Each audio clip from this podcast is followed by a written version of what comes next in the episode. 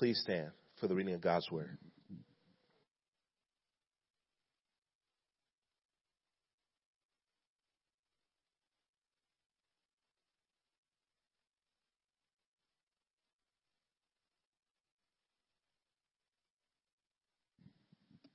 Ecclesiastes chapter 8, verses 14 through 17.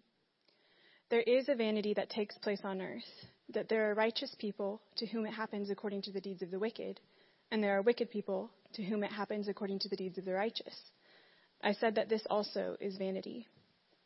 And I commend joy, for man has nothing better under the sun but to eat and drink and be joyful, for this will go with him in his toil through the days of his life that God has given him under the sun.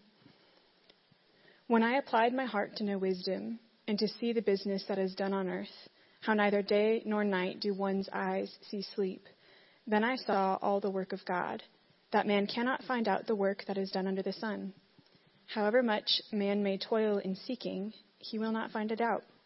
Even though a wise man claims to know, he cannot find it out. This is the word of the Lord.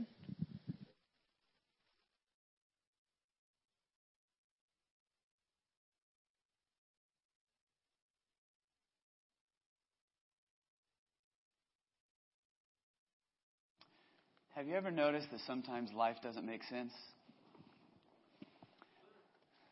That's what this Bible passage is about. We are not the first generation of people to notice that life does not make sense. The sage who's speaking in this book of Ecclesiastes is expressing frustration, a deep sense of angst that many human beings have felt which is that, hey, we're trying to find meaning and purpose in life, but a lot of times life just simply does not make sense. Which is why twice in this first verse he's saying, vanity. Everything is vanity. Now, God gave us this passage, much like the rest of Ecclesiastes, for several reasons, and I think one of them is that this text is here to provoke us to ask some of the big questions in life. Like this. Here's some big questions we should all think about. Why am I here? I don't mean like, why am I at church, at Christ Community Church on Sunday? I mean like, why do I exist on this planet? You didn't create yourself, did you? None of us is the cause of our own existence. So why are we here? Do I have a purpose? Is there something I'm supposed to do with my life? related question is a question about our destiny. One thing that we all have in common is sometime within the next couple hundred years, we're all going to die. Might not even take a couple hundred years. So, question, where am I going to be a couple hundred years from now? Am I just going to cease to exist or is there more? Those sort of personal questions are also related to deeper questions about the history of the world. Is there any purpose to human history? Is the story of the universe going anywhere? Or is our life just a matter of chance and chaos? Now, some of you in this room like to think about those questions all the time. A few, we got a few philosophers in here. I'm looking at you, William Gaskins. Mm-hmm. I love to ask those questions and think about it. Some, some people in this room, especially if you're a bit younger, maybe haven't even thought about those questions or trying to figure out what I'm talking about right now. There's some people in this room who don't li- you don't like to think about those questions. It makes you feel uncomfortable. And whenever I ask you questions like this, um, you start feeling uneasy, start feeling nervous. You're afraid that the answer is going to be depressing or you're just overwhelmed. I'm not going to be able to find an answer. But several weeks ago, when we started our study of the biblical book of Ecclesiastes, I quoted to you the philosopher Kierkegaard who said, God gave us this book to awaken you to concern about yourself. To awaken you. A lot of us are just coasting through life. We're just surviving day to day, trying to meet our next little goal, but not asking the big question, why? What is the meaning of life? What is my purpose? Why am I here? And this text is designed to provoke us to ask that question. I would say asking these big questions about life is kind of like eating your vegetables. Some people in the room like eating your vegetables. Some people in the room don't like eating your vegetables, but it's good for all of us, right? These questions require you to think about some hard questions that don't have easy answers. It's good for us to stop and think about it. In verse 14, the very first verse of our text,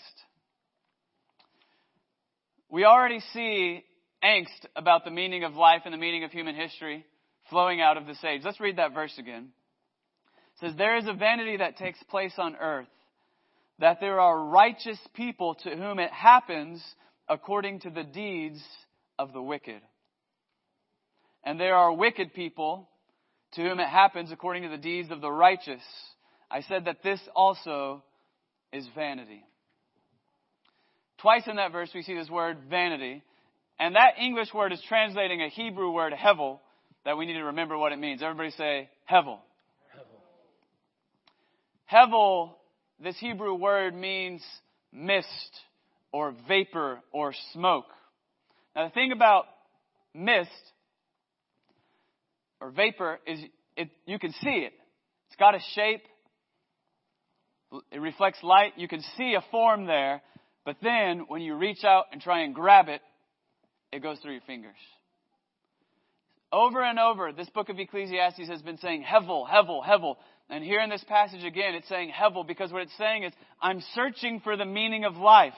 I'm asking, why are we here? Is the story of human history going anywhere? Is there goodness and justice at work in the universe? Or is it just chaos and chance? And he's saying, I think I see it, and then I reach out to grab it, and it slips through my fingers. I can't make sense out of life. And the particular mystery that the sage is wrestling with today is this mystery that sometimes really good people suffer while really wicked people succeed. That's an ugly mystery. And the sage is frustrated about it, He's saying it doesn't make sense. Another way to say this would be a lot of times life simply is not fair. Another way to say it would be there's injustice everywhere in human history. Now that's something to grieve, that's something to lament. And if we're going to understand verse 14, we got to remember the verses with which we ended last week. These are not printed in your bulletin, but if you've got your Bible, open to Ecclesiastes 8 and look at the verses right before this. I'm going to read to you again verses 12 and 13, where we ended last week. says this Though a sinner does evil a hundred times and prolongs his life, yet I know that it will be well with those who fear God, because they fear before him. But it will not be well with the wicked, neither will he prolong his days like a shadow, because he does not fear before God. Now in those verses, Ecclesiastes 8, 12, and 13, this sage, this wisdom teacher was saying, look, I know that God exists, and I know that God is good, and I know that he is just, so I know God's justice is gonna win in the end. Isn't that good news? God's gonna set the world right. God's justice will end, uh, will win in the end. So he's saying, even if wicked people thrive for a while and righteous people suffer for a while, I know God is good, so he's going to set it right. But now in verse 14, he's t- coming back to the fact, I'm confident that God's justice is going to win in the end, but the problem is we live in the middle. Mm-hmm. In the end, God's goodness will win. But in the middle of my life, and in the middle of human history, very often, Seems like wickedness is winning. Evil is winning. Can you relate to that? Sometimes this reality hurts really bad because what the sage is saying, I know God's going to win in the end, but I may not see any justice in my lifetime. And that bothers me. As humans and as Christians, we have to wrestle with this reality. We don't know. Maybe goodness is going to win this century, or maybe not. Maybe God's people are called to be faithful to follow Christ through a few centuries of wickedness getting the upper hand in the world. And then God's goodness will come. Now, if what I'm saying bothers you, you're not alone. Because that's what's got the sage saying, Hevel, vanity, life doesn't make sense. John Mark's been saying that we find this sage on a search to find the meaning of life. He's trying to figure out what, what God is up to in the world. If there's so much hevel, what is God up to? The sage is trying to make sense out of the work of God in the world, and here's what he finds out. We can't find it out. We can't make sense of it. Look with me at verses 16 and 17. We'll read those again. They're printed in your bulletin. When I applied my heart to know wisdom and to see the business that is done on earth, how neither day nor night do one's eyes see sleep, then I saw all the work of God, that man cannot find out the work that is done under the sun. However much man may toil in seeking, he will not find it out. Even though a wise man claims to know, he cannot find it out. So the sage sets out to find the meaning of life. So what he does is he observes all human activity that he can. He observes all the business that is done on earth. He looks to see what gets people up in the day and what keeps people up at night. He's looking for all the business. He's asking the question, trying to figure out what is God up to? What is the point of all this? What are God's purposes? If you look in verse 17, you can see what he found out. He says, Then I saw all the work of God that man cannot find out the work that is done under the sun. He says, We can't figure it out. He says, We can't grasp the meaning of life by looking at what is happening in the world. We can go to Oklahoma City. We can go to Tulsa. We can go to D.C. We can go to London. We can go to Siberia. And what he's saying is, we can get degrees in economics or sociology or political science or history, and they can't, they cannot tell us the meaning of life. All these disciplines we're talking about are what disciplines? They can tell us what is happening or what has happened, but they're not for what disciplines. They can't tell us why. They can't tell us why injustice persists. They can't tell us why oppression exists. We can observe one end of the earth to the other, and we won't be able to deduce what God is up to. Now, this is real talk. People can't figure out what God is up to on their own. Now, for many of us, I know this hits pretty close to home because I've talked to you, and some of you are going through some really painful situations. Mm-hmm. You have family problems, work problems, school problems, mental problems, emotional problems, relational problems, financial problems, political problems. And if we look at that, we might start to ask the question is it worth it? We can talk about how injustice is everywhere, but what happens when you see it and you can't fix it? Where's God in that? I want to sit in that just a little bit. The disorientation of life. Life can be disorienting. Life has a way of reminding us that we are not in control. And the sage is telling us that if you just look at what's going on around you, you're not going to determine if or how anything redemptive is happening. Not conclusively. If you want to know what's really going on in the world, what God is up to, you can't read enough books to figure it out. You can't watch enough movies to figure it out. You can't read enough tweets to figure it out. You can't grasp it through human means. And what the sage is telling us, what he's alerting us to, is the fact that humans don't have the wisdom to figure out the meaning of life on their own. So one thing that our text tells us is this. Now, listen to me carefully. Don't pretend like you have life figured out. When some, somebody comes to you and asks for advice, don't pretend like you have life figured out. Look at the end of verse 17. Even though a wise man claims to know, he cannot find it out. Now, in this sentence, we find the sage using the word wise in an ironic way. A few chapters ago, we talked about how whenever we see the word wise or the word wisdom in Ecclesiastes, we need to think about what kind of wisdom are we talking about? Because there's a godly wisdom and there's some other kind of wisdom. And the sage here is telling us that, that the wise person, the wise man claims to know. He claims to have an understanding of the world, the meaning of life, but clearly he doesn't. He claims to know, but he can't find it out. See, there's a wisdom a type of wisdom that says, I can figure out the meaning of life on my own. But that's not true wisdom. True wisdom, fam, true wisdom recognizes this reality that I can't grasp God's purposes on my own. In other words, true wisdom starts with true humility. So when you get disoriented, the wrong thing to do would be to pretend like you have life figured out. Because what this is telling us is we can't figure it out.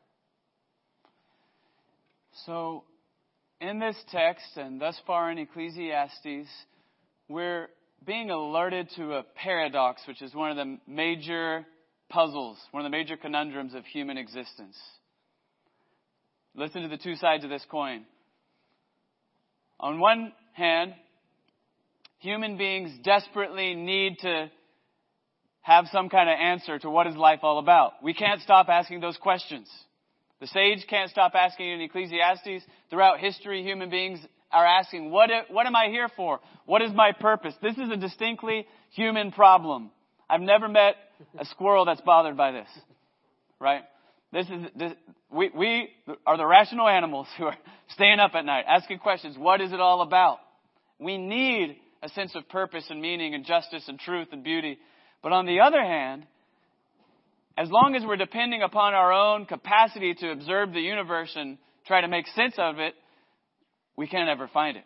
We can't ever figure it out. Now, this is not the only passage in Scripture that teaches this. Chauncey and I are going to point you to a couple others in a minute, but the Bible a lot of times says stuff like this.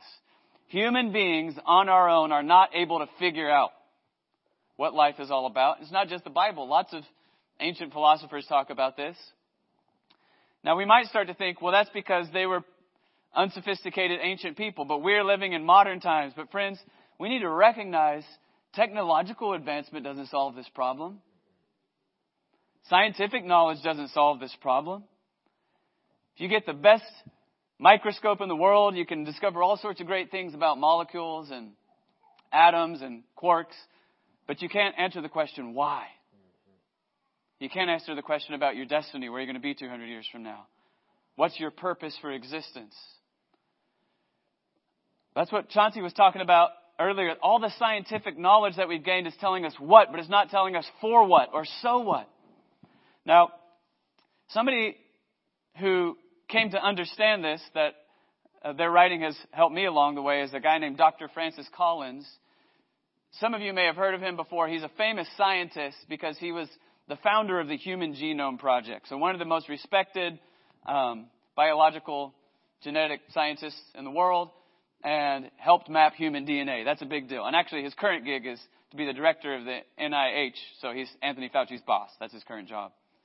But he started out as an atheist that didn't believe in God, an atheistic scientist.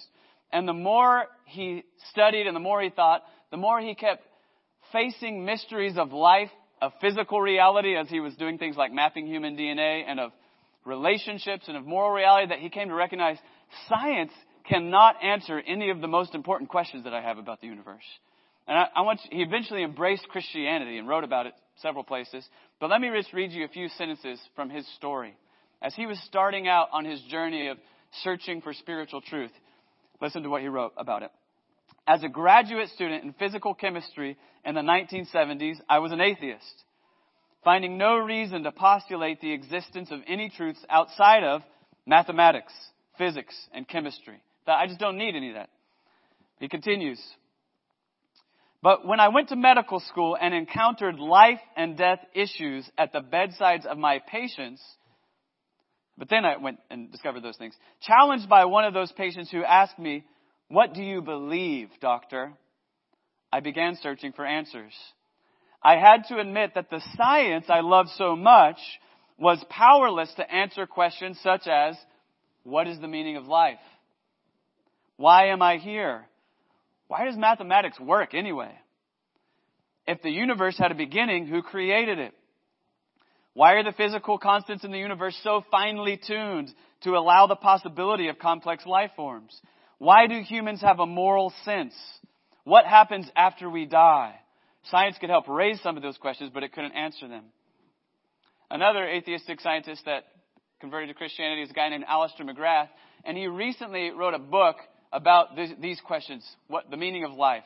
And the point, a point that he made is that the best scientific knowledge, in particular in terms of the science of studying human beings, our neurology, our psychology, can't give us any help with answering why we are here, because that's not an empirical question. But what it has shown us is that we desperately need an answer to that question. Contemporary psychologists have learned that there's a universal human needs. We need a sense of purpose. If we don't have a sense of the meaning of things, it's really hard for human beings to thrive, which is why we're constantly searching for those questions. So where does that leave us? Well, to help us answer that question, I want to point you to another passage of Scripture. If you've got your Bible, I want to invite you to turn to one of my favorite passages in the wisdom literature of the Old Testament. It's Proverbs chapter 30. I'll give you a second to turn there. I'm going to read the first six verses. Proverbs chapter 30. If you don't have a Bible, that's okay. You can just listen. Verse 1 starts like this. The words of Agur, son of Jacob, the oracle. So in other words, there's a wise a wise guy named Agur. And here's what he thinks. He says, the man declares, I am weary, O God. Man, I relate to that. Anybody feel exhausted by life? He says, I am weary, O God, and worn out. Surely I am too stupid to be a man. That's that humility Chauncey was talking about. Surely I am too stupid to be a man. I have not the understanding of a man. I have not learned wisdom, nor have I knowledge of the Holy One. And then verse 4 says, Who has ascended to heaven and come down? Who has gathered the wind in his fists? Who has wrapped up the waters in a garment? Who has established all the ends of the earth? What is his name and what is his son's name? Surely you know. Now, if I could paraphrase what those first few verses are saying, he's saying, first of all, I'm exhausted by trying to figure out what life is all about, and I can't figure it out. I just don't have the equipment. I don't have the information. But uh, I also have noticed that nobody has it figured out. That the collective wisdom of human beings are inadequate to answer our basic fundamental driving questions about the meaning of life. But he doesn't stop there. Listen to what verses 5 and 6 say. It says, Every word of God proves true. Everybody say, the word of God. Word of God. Every word of God proves true. He is a shield to those who take refuge in him. Do not add to his words lest he rebuke you and you be found a, a liar. So he's saying, on one hand, human beings can't discover the meaning of life on our own. We just don't have access to that information. But then he's saying, that's a really good reason to listen to the one who made us. Do you know who would have access to the answer to the question, why are we here? Our Creator. Our Creator would know that. So he says, if you want truth, if you want stability, if you want some answers to the meaning of life, you can't find it by just looking around and trying to observe. You need to listen to what God has to tell you. Now this verse, um, to help us think about the significance of what's being said here, I want to talk about two ways to know something, okay? I'm going to use a little metaphor. We're going to talk about knowing something by seeing it or knowing something by hearing it. So there's some stuff that we can know through sight. All right, we got some kids in the room, so I'm going to try to help you out, try to make this as simple as I can. I've been quoting a bunch of philosophers after all. Let's be simple. Everybody point to your eyes and say sight. Sight. There's some stuff you can know through direct observation. You can see it. Like, I know you are in this room. I can see you. Um, if you look around, then you will discover that all these other people are in the room. There's a lot of things I can tell you through direct observation. I can tell you where I live. I can tell you my address. I can tell you all about what my wife is like. There's even some scientific facts that I did some experiments in school, and I can tell you some stuff. Um, I, there's a lot I can dis- discover, but there are also things that there, I have no way of directly observing. I can only gain knowledge about these areas if somebody else directly observes it and then tells me about it. So that's what we know through hearing. So everybody point to your ears, say hearing. Hearing. If I hear somebody else's testimony about what they've observed, now I can participate in the knowledge of another person. So what would be an example of that? Anything that happened before I was born. Right? I know nothing about human eh, history prior to my birth by direct observation. Now I know a lot of stuff about human history because I've read stuff written by people that were there. Right? So I hear the witness. And I choose to believe them and I can share in their knowledge. I know some stuff about Italy. I've never been to Italy. But other people have been to Italy. They saw it and they came and told me about it. So there's some stuff that we can know through direct observation, but that's a really small slice of reality. There's a whole lot of other things about reality that I can know only if I choose to listen to the witness of someone who knows. And what we're trying to say is those deep questions about the purpose of life, the meaning of human existence, only God could know. So we can't discover it through autonomous human reason. We can't discover it through sight. We can only begin to answer those questions when we learn to hear the Word of God. So everybody say, hear the Word. Hear the Word. Now, this is why the path to wisdom begins with the fear of God. Everyone say, fear God. Fear God. So we have hear the Word. Everybody say, hear the Word. Hear the Word. And fear God.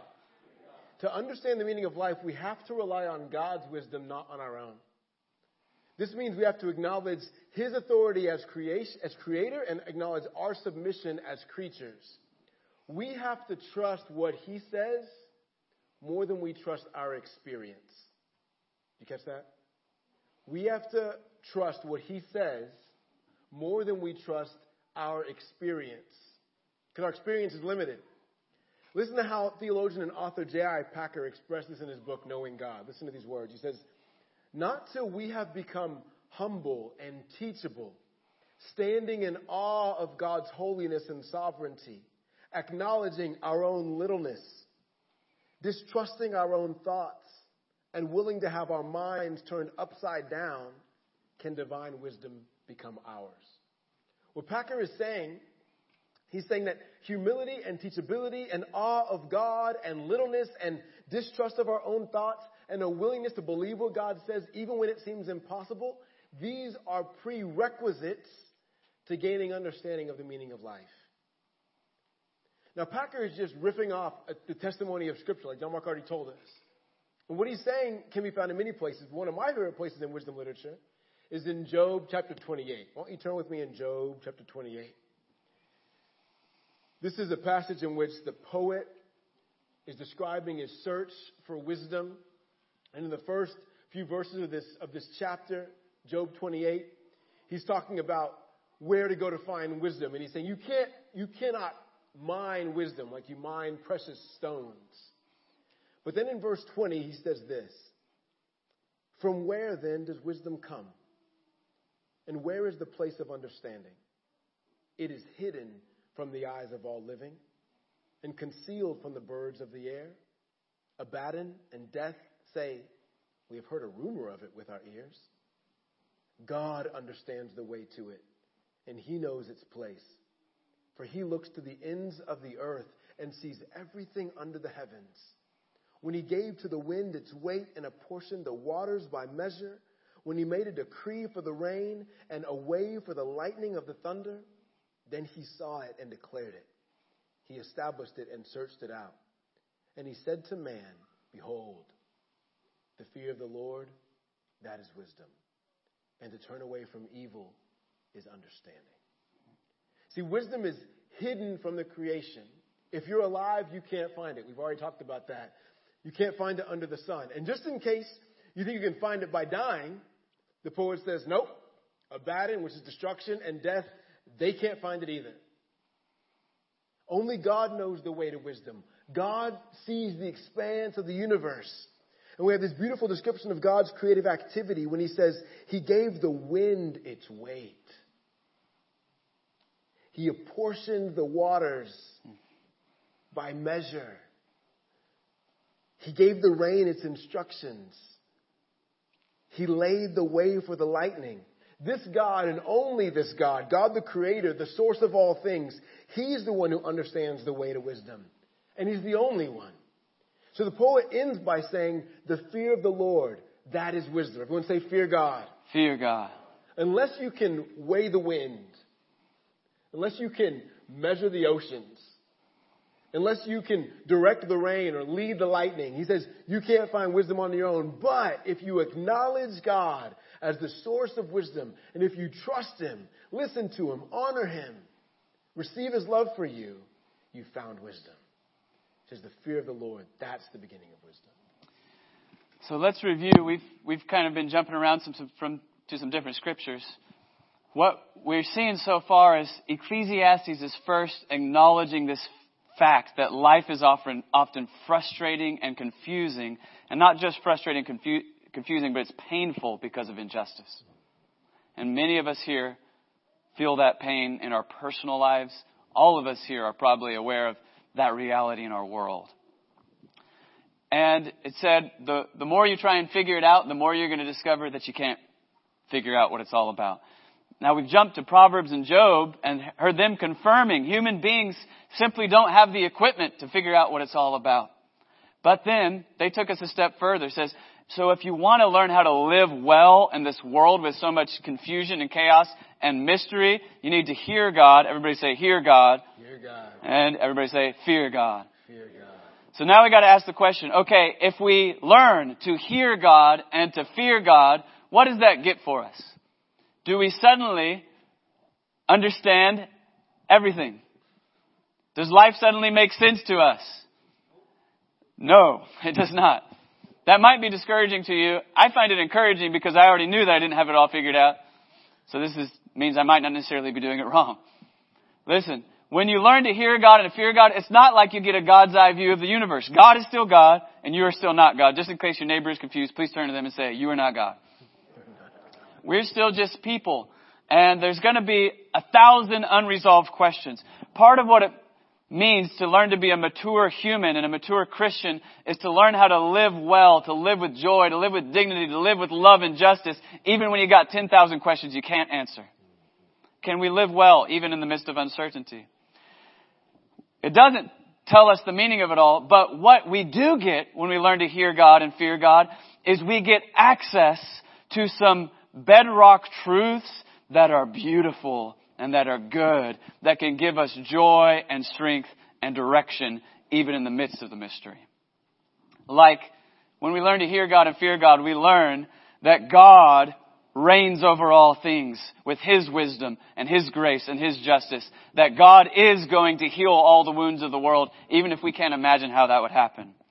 We learn that we matter. Your life matters because God created you for a relationship with Himself, and God created you to participate with Him in His work of healing the world, which means God wants to do something good in the world through you that can't happen through anybody else.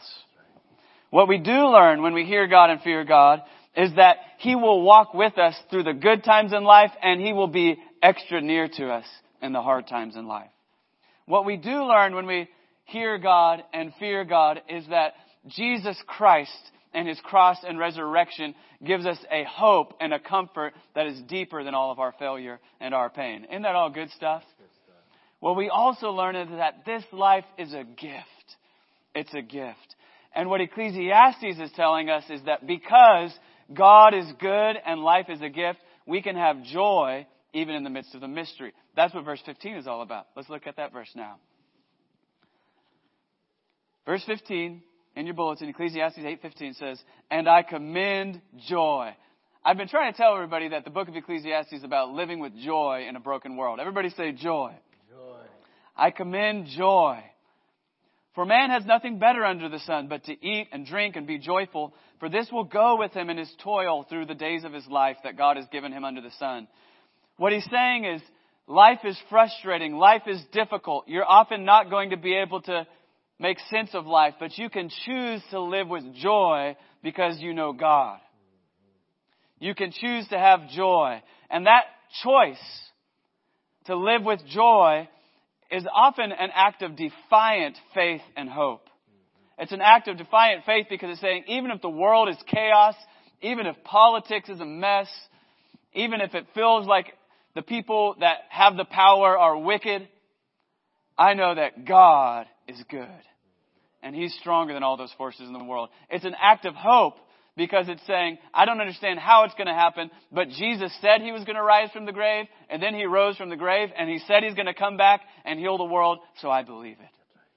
It's an act of hope. We can also learn to live with joy because of the last part of what the verse says. Look at the end of verse 15 again. It says, Joy will go with him in his toil. So look, it's using the word toil here, guys. It's not lying to you and saying life's going to be easy and smooth. Life's going to be frustrating and painful at times. But it says joy can go with you through the toil, uh, the days of your life that God has given him under the sun. Do you hear what it just said there? Your life is a gift from God. It's a gift. You didn't do anything to earn it. God just created you as an act of free love. And the text is alerting us to the fact that the mystery of life not only does it include lots of ugly and painful things, but the mystery of life includes lots of beautiful things. In this text, it alerts us to the simple gifts that God gives us, like food and drink. Every day, God gives us simple little pleasures. And it's saying, enjoy them. They're gifts from God. Enjoy them along the way with thanksgiving in your hearts. Now, food and drink is a start, but that's just a, that's just a really small start. God has given us a lot of gifts, hasn't He? That was really weak, y'all. Come on, y'all. Has God given us a lot of gifts? That's right. I mean, we could spend years trying to list them all. James 1:17 says, "Every good gift and every perfect gift is from above, coming down from the Father of lights." So God has given us innumerable good gifts. We don't have time to even start listing them, but Chauncey's going to try. All right. Yeah, I'm going to take some time to do this. And I just want, I want to invite you, um, you can write these down if you want to. I wouldn't encourage you to. I really encourage you to listen. Let this capture your imagination because I know as John Mark was talking just now, some of you don't believe that your life is actually a gift. Some of you don't believe that. Some of you don't believe that you created, that you were created and this, this really has meaning and, and there's a reason why you've got the personality that you do. You've got the family that you do. You've got the experiences that you do. What God is saying is your life is a gift. Hmm. So as I read these, this little, little, little list for the next like eight minutes, I want you to just, just, this is a taste of what God has done. I want us to consider the gifts of God, notice them, meditate on them. What are some of the gifts of God? Light. Genesis 1 1, God said, or Genesis 1 3, excuse me, God said, let there be light, and there was light. Gift of God, sunrise. Hmm. Matthew 5 45, He makes His sunrise on the evil and on the good. Gift of God, phases of the moon, from the crescent to the gibbous, to the blue moon. Jeremiah 31 35, thus says the Lord, who gives the fixed order of the moon. Stars, Psalm 33 6, by the word of the Lord the heavens were made, their starry host by the breath of his mouth. Hmm. Not just stars, but the order of them, constellations. Amos 5 8, he who made the Pleiades and Orion. The ocean, Psalm 95 verse 5, the sea is his, for he made it, and his hands mm. formed the dry land. Not just the ocean, but the sounds of the ocean. Some of you mm. got some sound machines, help you go to sleep at night. You need the sounds of the ocean. Jeremiah 31 35, thus says the Lord, who stirs up the sea so that its waves roar. The Lord of hosts is his name. Mm. The mountain, Psalm 65 verse 6, the one who by his strength established the mountains being girded with might. The depths of the valleys and the heights of the mountains. Kathmandu, Nepal, Psalm 104 verse 8, the mountains rose, the valleys sunk down to the place that you appointed for them. Hmm. Mountain springs, Psalm 104 verse 10, you make springs gush forth in the valleys. They flow between the hills. Spring showers, Matthew 5:45. He sends rain on the just and on the unjust. Seasons, Psalm 74 verse 17. You have fixed all the boundaries of the earth. You have made summer and winter. He gave us the beauty of flowers. Matthew 6, 28 and 29. Consider the lilies of the field, how they grow. They neither toil nor spin, yet I tell you, even Solomon in all his glory was not arrayed like one of these. Trees, Psalm 104 verse 16. The trees of the Lord are watered abundantly. The cedars of Lebanon that he planted. Trees this week. Hard to believe sometimes, but trees. He gave them. Give us oxygen. Vegetation. Genesis 1:11, and God said, let the, let the earth sprout vegetation, plants yielding seed, and fruit trees bearing fruit, which is in their seed, which is their seed, each according to its kind on the earth, and it was so. He gives sweet bread and sweet wine. I'm mm. thinking cinnamon rolls, pan dulce, and chardonnay, friends. Amen. Psalm 104, verses 14 and 15. You cause the grass to grow for the livestock and plants for man to cultivate, that he may bring forth food from the earth, and wine to gladden the heart of man, oil to make his face shine, and bread to strengthen man's heart. Amen. Psalm 104, 24 and 25. We have sea creatures. O Lord, how manifold are your works. In wisdom you have made them all. The earth is full of your creatures. Here is the sea, great and wide, which teems with creatures, ending things, both small and great. Every animal, Genesis 125, including pets. and God made the beasts of the earth according to their kinds, and the livestock according to their kinds, and everything that creeps on the ground according to its kind. And God saw that it, that it was good. Hmm. People. Psalm 139, 13 and 14. For you formed my inward parts. You knitted me together in my mother's womb. I praise you, for I am fearfully and wonderfully made. Wonderful are your works, my soul. Oh, my soul knows it very well. Amen. Children. Psalm 127, verse 3. Behold, children are a heritage from the Lord, the fruit of the womb, a reward. Grandchildren. Ezekiel 37, 25. They shall dwell in the land that I gave to my servant Jacob, where your fathers lived. They and their children and their children's children shall dwell there forever. And David, my servant, shall be their prince forever. He gives strength to young people. Proverbs 20, verse 29. The glory of young men is their strength. He gives gray hairs to older folks. Same verse. the splendor of old men is their gray hair. But if you don't think old age is a gift, listen to Isaiah 46, 3 through 4. Listen to me, O house of Jacob, all the remnant of the house of Israel, who have been born by me from before your birth, carried from the womb, even to your old age I am he, and to gray hairs I will carry you. Mm. I have made, and I will bear, I will carry, and I will save. Mm. He made dance, y'all. Mm. Come on. Psalm 30, verse 11. You have turned from me my mourning into dancing. He made music and singing. Psalm 92, 1 through 4. It is good to give thanks to the Lord, to sing praises to your name, O Most High. I declare your steadfast love in the morning and your faithfulness by night, to the music of the lute and the harp, to the melody of the lyre. For you, O Lord, have made me glad by your work. At the works of your hands, I sing for joy. Amen. He gave us work. Genesis 2:15. The Lord God took the man and put him in the garden of Eden to work it and keep it. He gave us skill and artisanship. Skill and artisanship. This is about Bezalel, the son of Uri. He says, And I filled him with the Spirit of God, with ability and intelligence, with knowledge and all craftsmanship, to devise artistic designs, to work in gold and silver and bronze, in cutting stones for setting, and in carving wood, to work in every craft. It's Exodus 31, 2 through 5.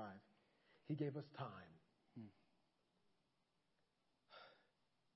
Ecclesiastes 3:1 For everything there is a season and a time for every matter under heaven. He gives food to the hungry.